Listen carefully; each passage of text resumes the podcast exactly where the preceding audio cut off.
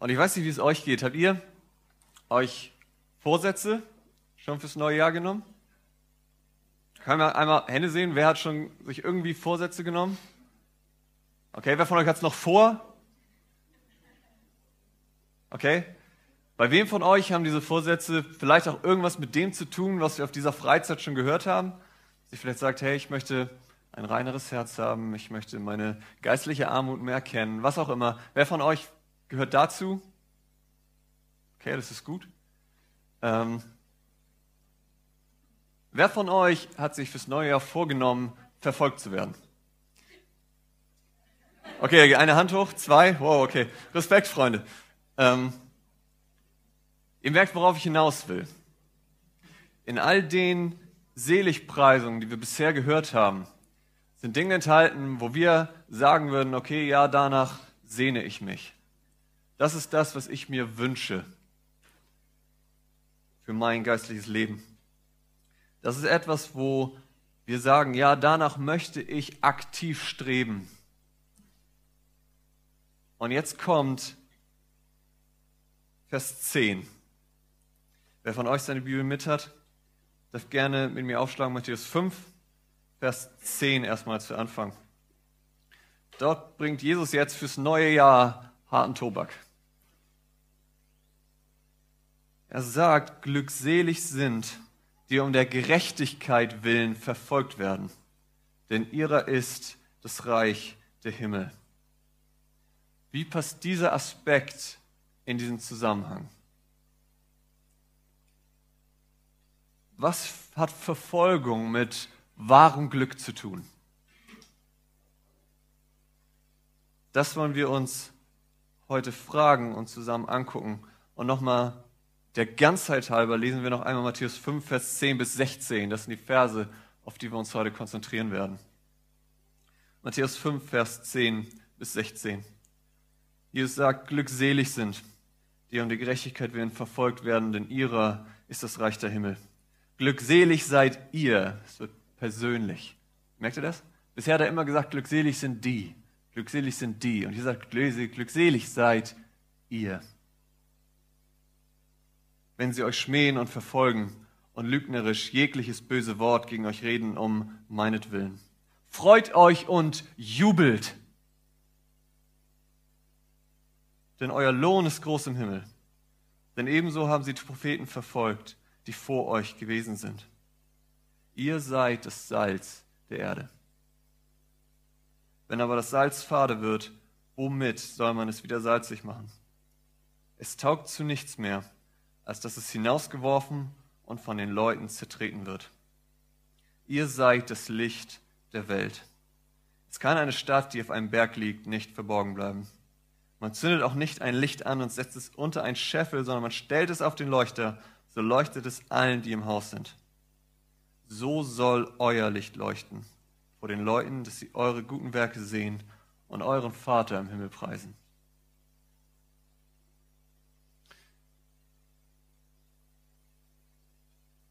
Ich glaube, die eigentliche Kernfrage oder die Kernfragen, die uns dieser Text fürs neue Jahr mitgibt, sind, Drei Stück. Liebst du Jesus? Vertraust du ihm? Und bist du bereit, ihm nachzufolgen?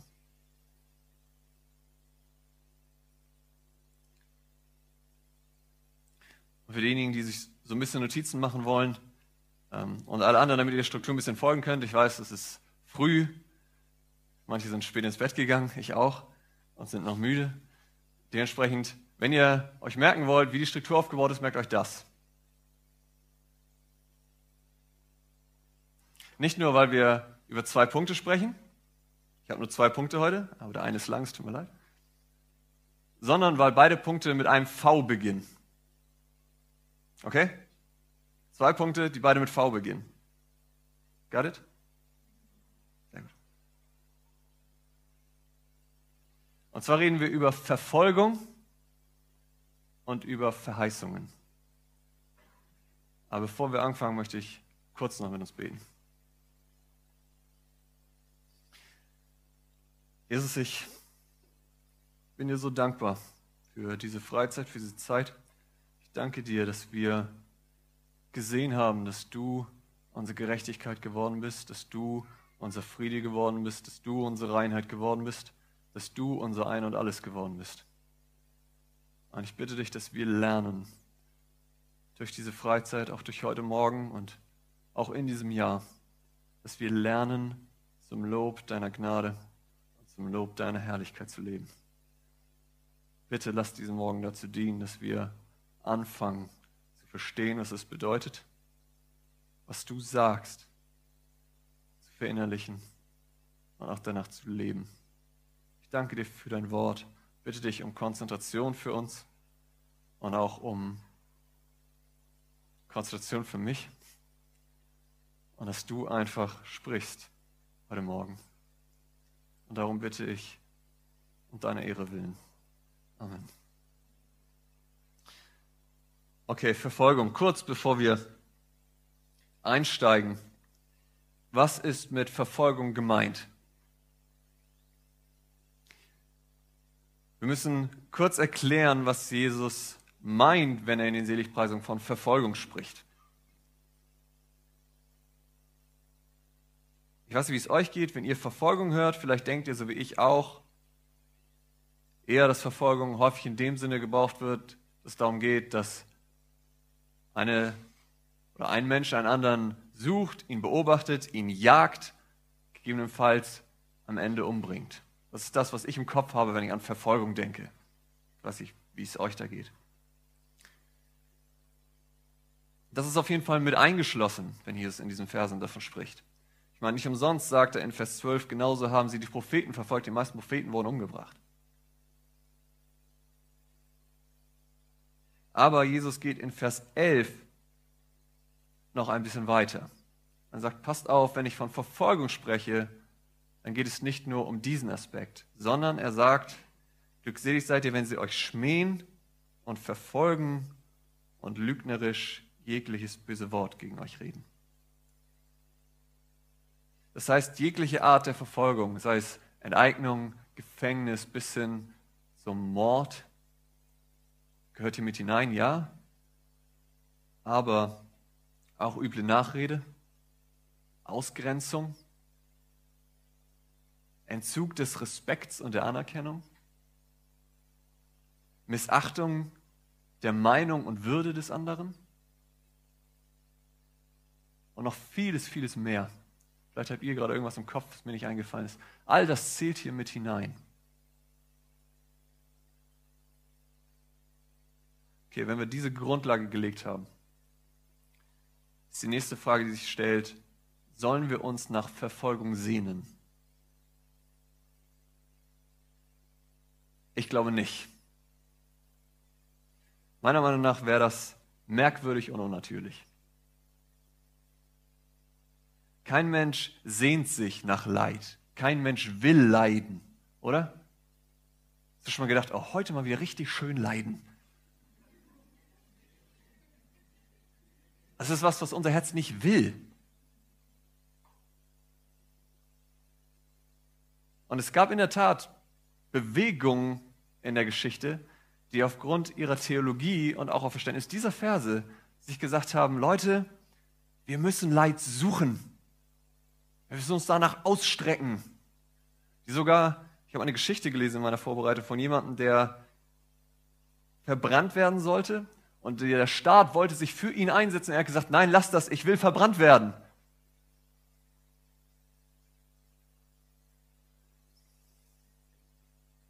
Ich glaube, also ich will das den Leuten nicht zum Vorwurf machen. Aber ich glaube, dass sie da etwas falsch verstanden haben. Jesus selbst sagt in Matthäus 10, 23, wenn sie euch aber in einer Stadt verfolgen, dann flieht in eine andere.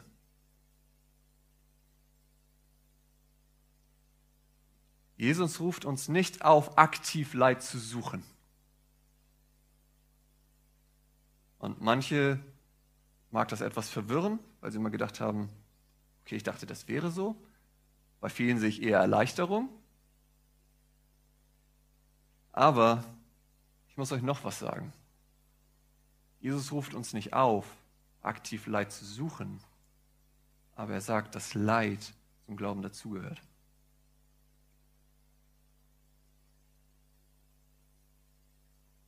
Die Bewegung, von der ich eben gesprochen habe, würde diese Aussage in Vers 10, glückselig sind, die um der Gerechtigkeit willen verfolgt werden, denn ihr lasst das Himmelreich so verstehen, dass sie sagen, okay, pass auf, du musst verfolgt werden oder zumindest irgendwie leiden, in dem Sinne, was wir eben am Anfang gesagt haben, damit dir das Himmelreich gehört. Ja das, wie man diesen Vers erstmal verstehen könnte, oder? Glückselig sind die, die verfolgt werden, denn ihnen gehört das Reich der Himmel. Okay, also muss ich verfolgt werden. Und deswegen haben sie sich danach gesehnt. Aber ich glaube nicht, dass das der Punkt ist, den Jesus hier anspricht. In Vers 3 hat Jesus nämlich genau die gleiche Verheißung gegeben. Ist euch das aufgefallen? Es ist dieselbe Verheißung. Wir haben es von Joshi auch schon gehört. Selig sind, die da geistlich arm sind, denn ihnen gehört das Reich der Himmel. Das heißt, Jesus hat ganz klar gemacht, dass denjenigen, die wissen, dass sie aus sich selbst nichts zu bringen haben und ihre Rettung und Gerechtigkeit allein im Glauben an Jesus zu finden ist, denen gehört das Reich der Himmel und so bleibt es.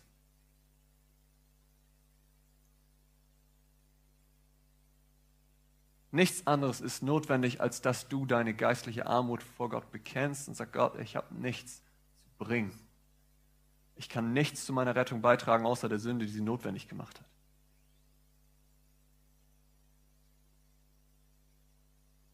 Jesus zeigt hier, indem er diese gleiche Verheißung nimmt, nicht, dass Verfolgung eine Vorbedingung für den Himmel wäre, sondern dass sie eine natürliche Folge unserer entschiedenen Nachfolge ist.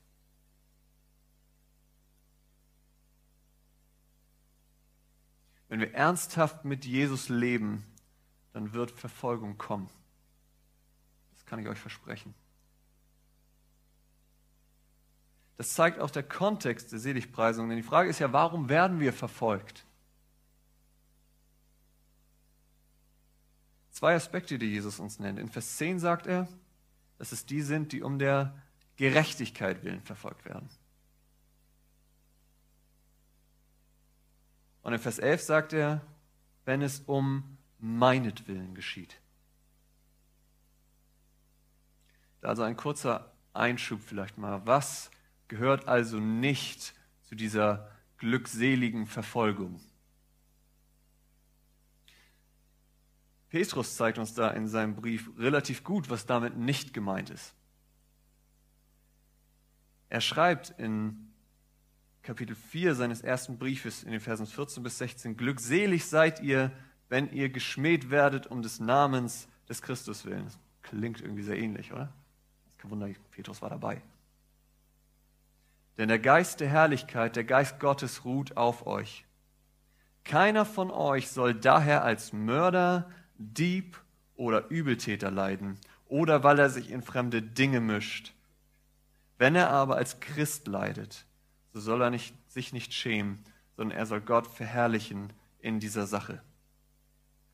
Wenn wir also verfolgt werden, weil unser Verhalten einfach idiotisch ist und wir Leute belügen, betrügen oder sonst irgendwas tun, dann liegt dort kein Segen drauf. Jesus sagt nicht glückselig seid ihr, weil ihr Idioten seid.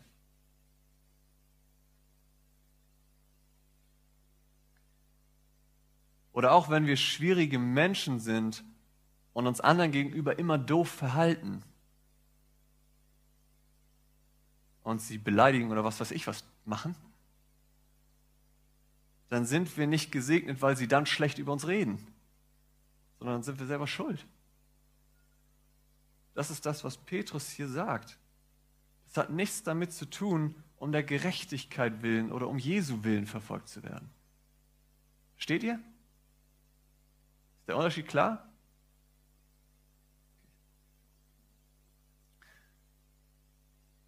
Jesus sagt also, dass er die geistlich Armen aus Gnade rettet. Punkt. Das Statement, das muss sitzen, wenn ihr von dieser Freizeit geht, okay? Jesus rettet uns allein aus Gnade. Aber er verändert zudem unser Herz. Das haben wir in der Losung gehört. Eben gerade. Sodass wir erkennen, dass es unsere Bestimmung ist, Gott von ganzem Herzen zu lieben, ihn zu verherrlichen, uns für immer an ihm zu erfreuen und das auch, indem wir in der Heiligung wachsen. Heiligung bedeutet, Gott und Jesus immer ähnlicher zu werden. Ein Vers, der zeigt, dass das unser, unsere Bestimmung ist, wäre zum Beispiel Römer 8, 29. Ich lese ihn jetzt nicht, aber da findet ihr das sehr deutlich, dass Gott sagt, wir sind dazu bestimmt, dem Bild seines Sohnes immer ähnlicher zu werden. Das tun wir, indem wir Gottes Wort lesen, indem wir beten, indem wir Gemeinschaft mit Gott haben und seinen Heiligen Geist bitten, uns zu verändern. Unser Ziel als Christen ist es, so zu leben, wie Jesus gelebt hat, so zu werden wie Jesus. Dass uns das wichtig wird, was Jesus wichtig ist. Dass wir seine Botschaft, das, was er sagte und lehrte, auch unsere Botschaft sein lassen. Und was hat Jesus gesagt? Was war seine Botschaft? Gar nicht so lange vor unserem Text in Matthäus 4, Vers 17 sagt Matthäus, wovon Jesus gesprochen hat. Wir lesen, von da an begann Jesus zu verkündigen und zu sprechen, tut Buße, denn das Reich der Himmel ist nahe herbeigekommen. Das war Jesu Botschaft. Jesus sagte, kehrt um. Tut Buße meint nichts anderes als kehrt um von eurem jetzigen Weg. Warum? So wie ihr lebt, könnt ihr nicht vor dem heiligen Gott bestehen. Er sagt, in euch selbst ist keine Hoffnung. Ihr braucht einen Retter. Werdet traurig über eure Sünde und Schuld und sucht Gnade und Frieden am blutigen Kreuz von Golgatha, wo ich eure Sünde auf mich genommen habe, die Strafe getragen habe, die ihr verdient hattet und wo ich euch Vergebung und Gerechtigkeit geschenkt habe. Das war Jesu Botschaft. Und wenn ihr ein bisschen hingehört habt, seht ihr, wie in dieser Botschaft vieles von den Seligpreisungen steckt, die wir behandelt haben in diesen Tagen. Nämlich, dass Jesus sagt, er verändert unser Herz. Er sagt, wir können nichts selber aus uns tun. Er sagt, wir brauchen Gerechtigkeit. All das war das genau das, was Jesus sagte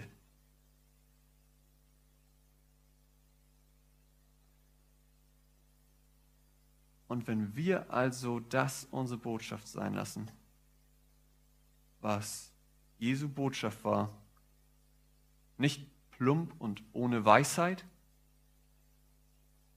sondern mit Ernsthaftigkeit und in Liebe unseren Mitmenschen gegenüber. Und wir auch versuchen, in Jesu Gerechtigkeit zu leben, so zu leben, wie Gott es sich wünscht, dann wird diese Welt uns nicht mit offenen Armen empfangen. Das wird sie nicht.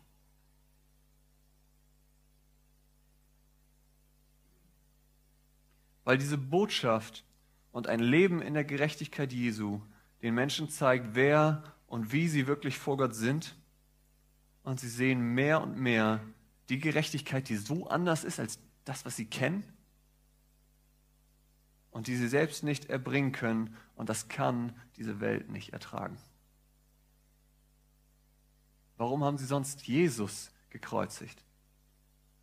Jesus war der liebevollste, der sanftmütigste, der friedfertigste Mensch, der je gelebt hat. Und ihn haben sie gekreuzigt.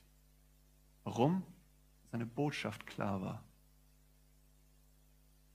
Und die Welt kann es nicht ertragen, diese Gerechtigkeit zu sehen, die sie selbst nicht bringen kann.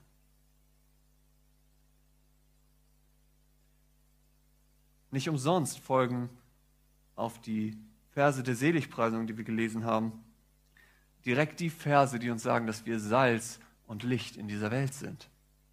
Denn was haben Salz und Licht gemeinsam? Ihr schon mal Salz in Wunde gestreut? Das brennt. Ihr schon mal versucht, direkt in die Sonne zu gucken? In das Licht? Wie lange haltet ihr das aus? Ich nicht so lange.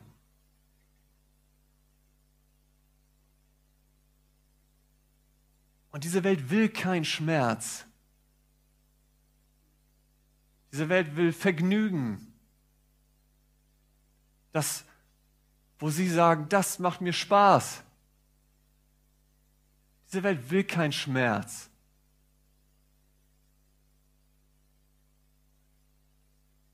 Und vom Licht selbst, sagt Jesus in Johannes 3, Vers 19 bis 20, darin besteht das Gericht, dass das Licht in die Welt gekommen ist und die Menschen liebten die Finsternis mehr als das Licht, denn ihre Werke waren böse. Denn jeder, der Böses tut, hasst das Licht und kommt nicht zum Licht, damit seine Werke nicht aufgedeckt werden.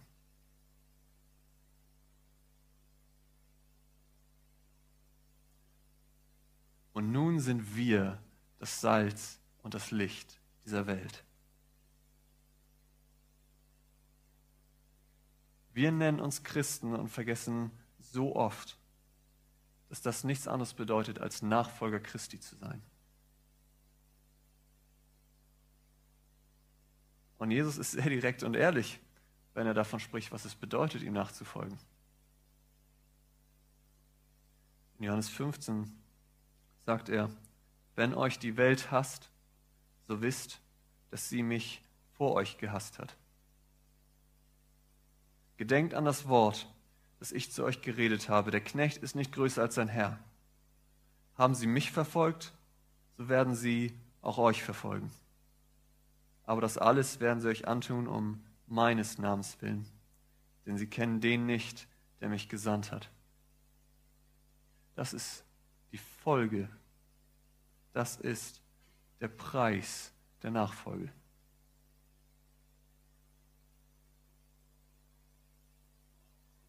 Und das sehen wir nicht nur hier an dieser Stelle, sondern es zieht sich durch die gesamte Schrift.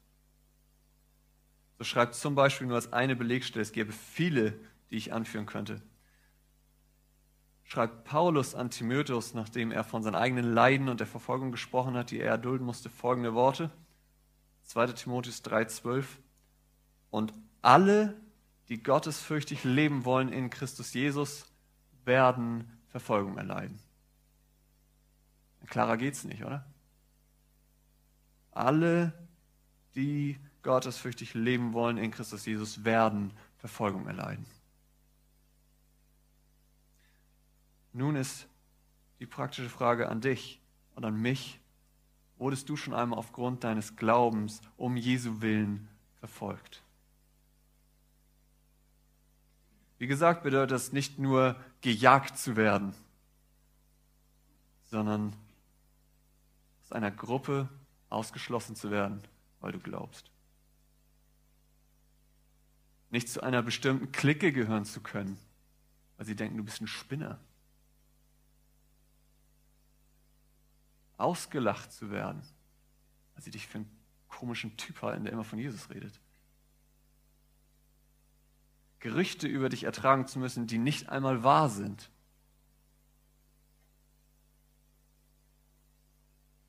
Nicht zu Partys eingeladen zu werden. Schief angeguckt zu werden. Immer und immer wieder neckische Bemerkungen über dein Glauben ertragen zu müssen. Oder sogar einfach abgelehnt oder verschmäht zu werden wenn du einem Freund von Jesus erzählen willst und er oder sie sagt, kannst du bitte endlich aufhören, von diesem Jesus zu reden? Ich will das nicht hören. Oder er oder sie sogar einfach nur mit den Augen rollt und sich seinen oder ihren Teil denkt. Und vielleicht später mit anderen darüber redet, dass du schon wieder damit angefangen hast und sie sich darüber lustig machen. All das gehört dazu.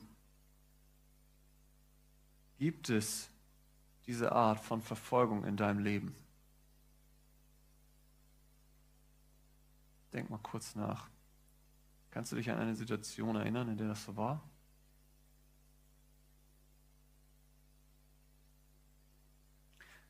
Diese Frage sagt etwas über dein Leben, dein praktisches Leben als Christ aus.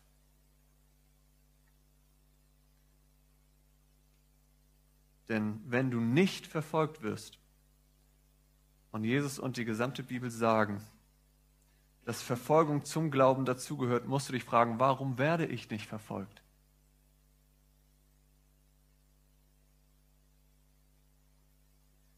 Zeigt dein Leben die Gerechtigkeit Gottes? Bist du bestrebt, Jesus immer ähnlicher zu werden und Salz und Licht in dieser Welt zu sein?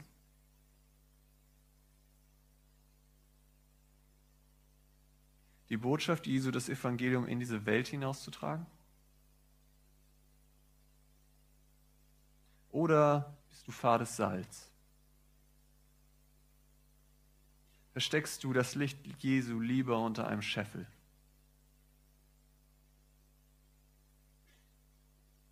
damit bloß niemand Anstoß nehmen kann.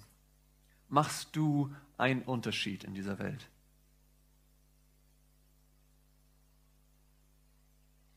Weiß und erkennt diese Welt, dass du zu Jesus gehörst, dass du ihm nachfolgst oder schämst du dich für ihn?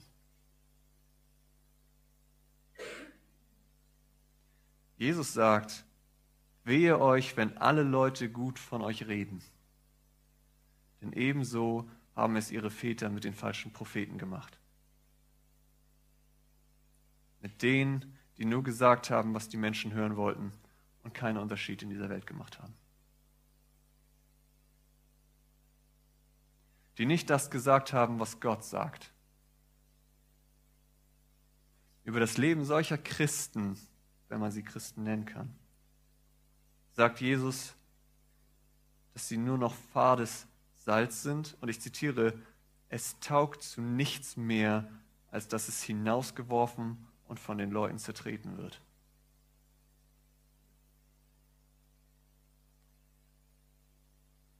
Mit anderen Worten, dein Leben als Christ ist in dieser Welt nicht unbedingt vor Gott, aber in dieser Welt nichts wert, wenn du nicht bereit bist, für Jesus zu leben und ein Zeugnis in dieser Welt zu sein. Das ist das, was Jesus hier sagt. Dann ist dein Leben zunächst mal gut, dass man dieses Salz nimmt und auf den Boden wirft und es von Leuten zertreten wird. Wozu brauche ich es denn noch? Das ist hart, oder?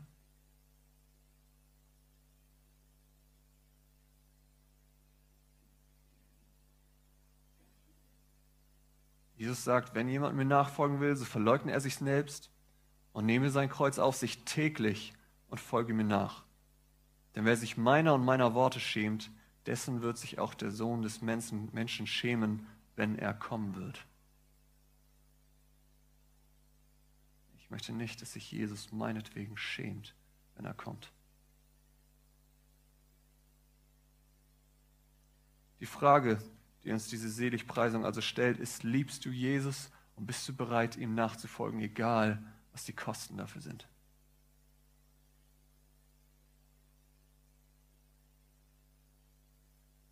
Oder liebst du nur die Segnung, die er dir geben kann? Warum folgst du Jesus?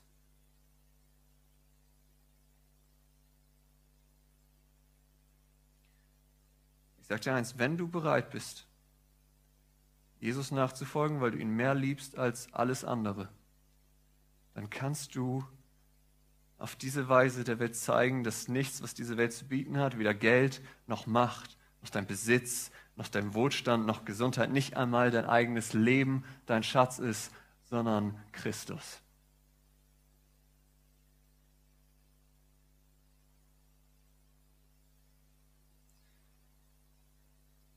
Deshalb schreibt William MacDonald auf die Frage, wie es möglich ist, solch ein Leben in der Nachfolge, auch in der Verfolgung zu leben, folgendes. Die Antwort ist, nur durch Männer und Frauen, die Gott von ganzem Herzen lieben und ihren Nächsten wie sich selbst. Nur die Hingabe und Ergebenheit, die einer unauslöschlichen Liebe entspringt, werden je mit dieser Aufgabe fertig werden. Denjenigen, die wirklich von der Liebe Christi getrieben sind, wird kein Opfer zu groß sein für ihren Herrn. Aus Liebe zu ihm werden sie zu Dingen fähig sein, die unmöglich sind wenn man nur weltlichen Gewinn im Auge hat. Sie werden ihr Leben nicht als kostbar erachten. Sie werden geben und geben, damit nur niemand verloren geht, weil er das Evangelium nicht gehört hat.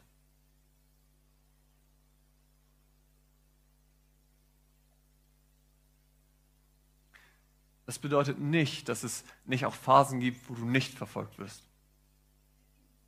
Das ist nicht, dass dein ganzes Leben nur noch aus Verfolgung besteht. Das ist nicht der Punkt. Aber jeder, der Jesus wahrhaft nachfolgt und Salz und Licht in dieser Welt ist, wird eines Tages auf irgendeine Art und Weise verfolgt werden. Und ich bin dankbar, dass wir in Deutschland es nur mit einer schwachen Verfolgung zu tun haben. Dass Menschen uns nur schief angucken. Dass sie uns nicht jagen, dass sie uns nicht foltern und nicht umbringen.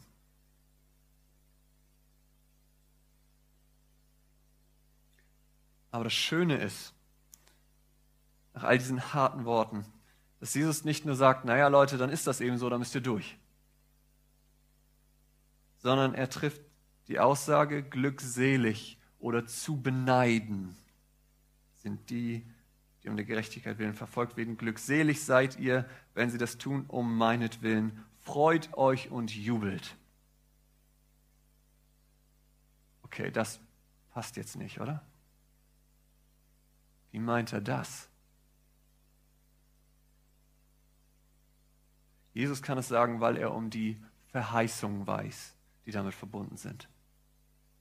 Und darum noch kurz zum Schluss. Die Verheißung, unser zweiter Punkt. Also keine Angst, der ist bei weitem nicht so lang wie der erste. Jesus sagte, Vers 10, glückselig sind, die um die Gerechtigkeit willen verfolgt werden, denn ihrer ist das Reich der Himmel. Diese Verheißung zeigt uns bereits eine Sache, nämlich, dass wir glücklich sein können, dass wir zu beneiden sind, wenn wir verfolgt werden. Ich weiß nicht, ob dir eben, als wir darüber gesprochen haben, ein, eine Situation gekommen ist, wo es so war. Dann darf ich dir sagen, dass diese Verfolgung der beste Beweis dafür ist, dass du zu Jesus gehörst. Wenn du verfolgt wirst, darfst du wissen, ich mache alles richtig. Hast du manchmal Zweifel, ob dein Glaube echt ist? Dann guck dir diesen Punkt an und guck, werde ich verfolgt? Sobald die Antwort ist ja, darfst du wissen, dein Glaube ist echt. Ist das nicht ein Trost? Du bist zu beneiden, weil du dir sicher sein kannst, ich gehöre zu Jesus. Und ja, man könnte noch viele, viele Aspekte mehr nennen, wozu Verfolgung und Leid auch auf dieser Welt dient. Zum Beispiel, dass unser Charakter geformt wird, dass es uns zu Christus treibt, dass wir lernen, allein auf Gottes Kraft zu vertrauen, dass wir Gott in solchen Situationen und Zeiten meistens näher sind als irgendwann sonst in unserem Leben.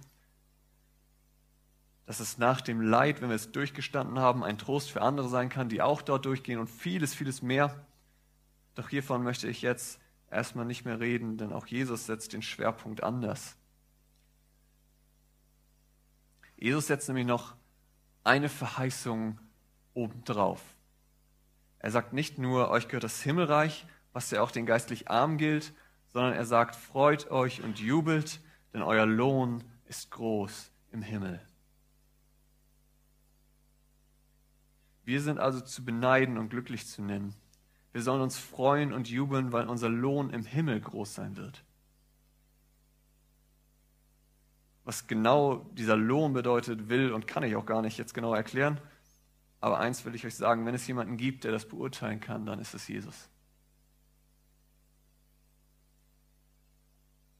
Die Worte freut euch und jubelt sind Worte von jemandem, der diese Dinge gesehen und geschmeckt hat, von denen wir hier noch keinen blassen Schimmer haben. Jesus kam aus der Herrlichkeit. Er weiß, was dort ist. Und wie es für diejenigen aussieht, die um seines Namens willen verfolgt werden. Und nun sagt er uns, dass Verfolgung und Leiden in dieser Welt im Himmel mehr als ausgeglichen werden. Und er selbst ist auch unser größtes Vorbild darin.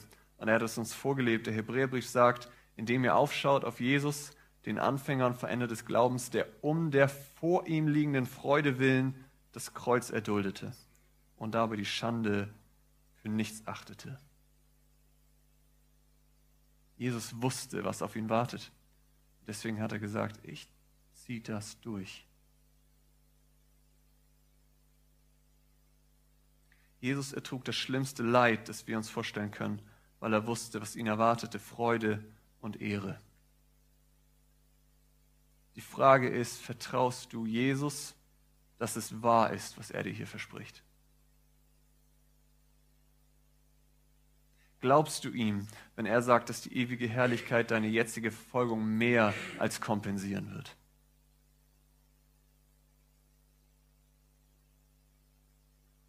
Jemand, der das genauso sieht, ist der Apostel Paulus.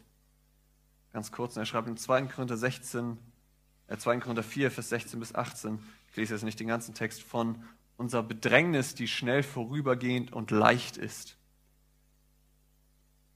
Okay, will Paulus damit sagen, Leute, was ihr hier lebt, ist alles Füllefanz? Stellt euch nicht so an.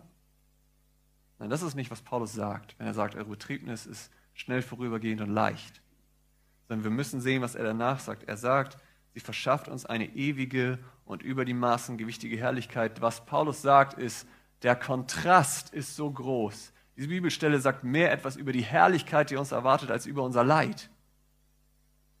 Paulus sagt, wenn ich die Ewigkeit sehe und was mich dort erwartet, ist dieses Leid jetzt nichts. Dann ist es leicht.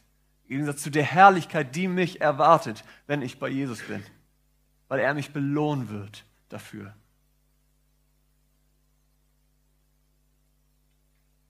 Und jetzt magst du dich fragen, Matze, das klingt alles so einfach bei dir. Wie geht es dir denn damit?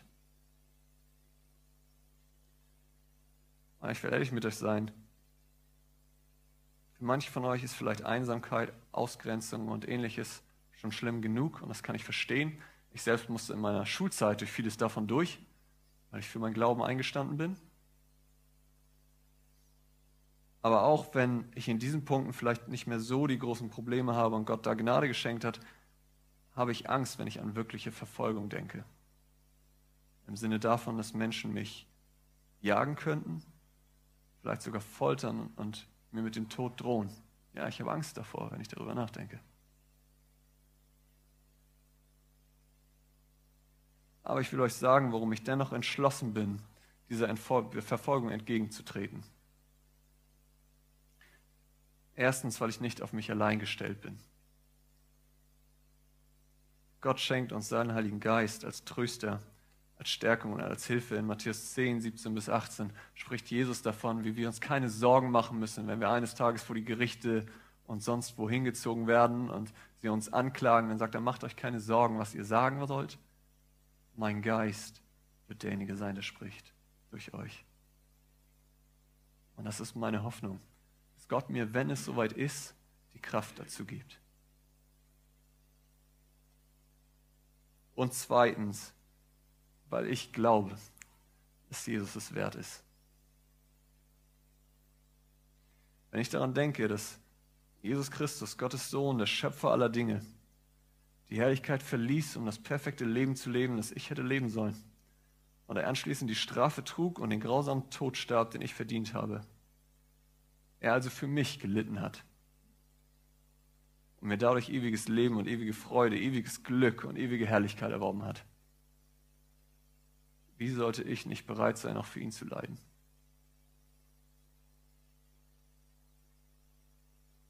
Einer gab alles, damit wir leben.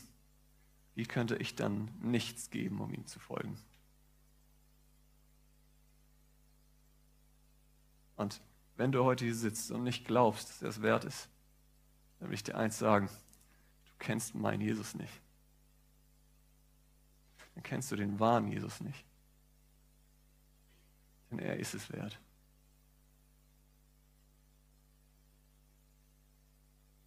Und darum bitte ich dich, lerne ihn kennen. Vertraue ihm.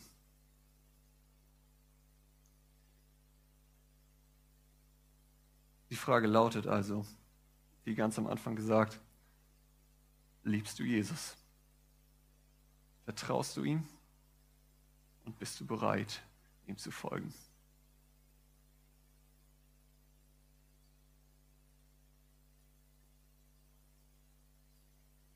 Und damit komme ich zum Schluss. Wenn das Lobpreisteam möchte, kann es schon nach vorne kommen. Ich weiß nicht, wie wir das geplant haben, ob wir direkt danach Abendmahl machen oder ein Lied, okay. Wir haben also, um es einfach zusammenzufassen, über diese Freizeit gelernt, dass Jesus unser Denken darüber, was wahres Glück bedeutet, vollkommen auf den Kopf stellt. Und er zeigt uns, dass wahres Glück darin besteht, zu erkennen, wer wir wirklich vor Gott sind. Dass wir sehen, dass wir nichts anderes zu unserer Rettung beigetragen haben, als die Sünde, die sie notwendig machte. Dass er seinen geliebten einzigen Sohn gab, damit wir Rettung finden können. Und glücklich zu beneiden sind diejenigen, die ihre Hoffnung allein in Jesus Christus setzen und ihn so sehr lieben und ihm vertrauen, dass sie selbst Leid und Verfolgung um seinetwillen als Ehre erachten, weil sie ihre Freude und ihren Schatz allein in ihm finden. Und deswegen sagt Jesus in Vers 16 unseres Textes, so soll euer Licht leuchten. Deswegen wünsche ich euch allen genau das von ganzem Herzen fürs neue Jahr, dass ihr Jesus lieben lernt. Dass ihr lernt, ihm mehr und mehr zu vertrauen. Dass eure Freude so sehr in ihm verwurzelt ist, dass euch selbst Leid als Freude erscheint. Damit euer Licht leuchtet vor den Menschen. Das ist mein Wunsch an euch alle für dieses Jahr. Amen.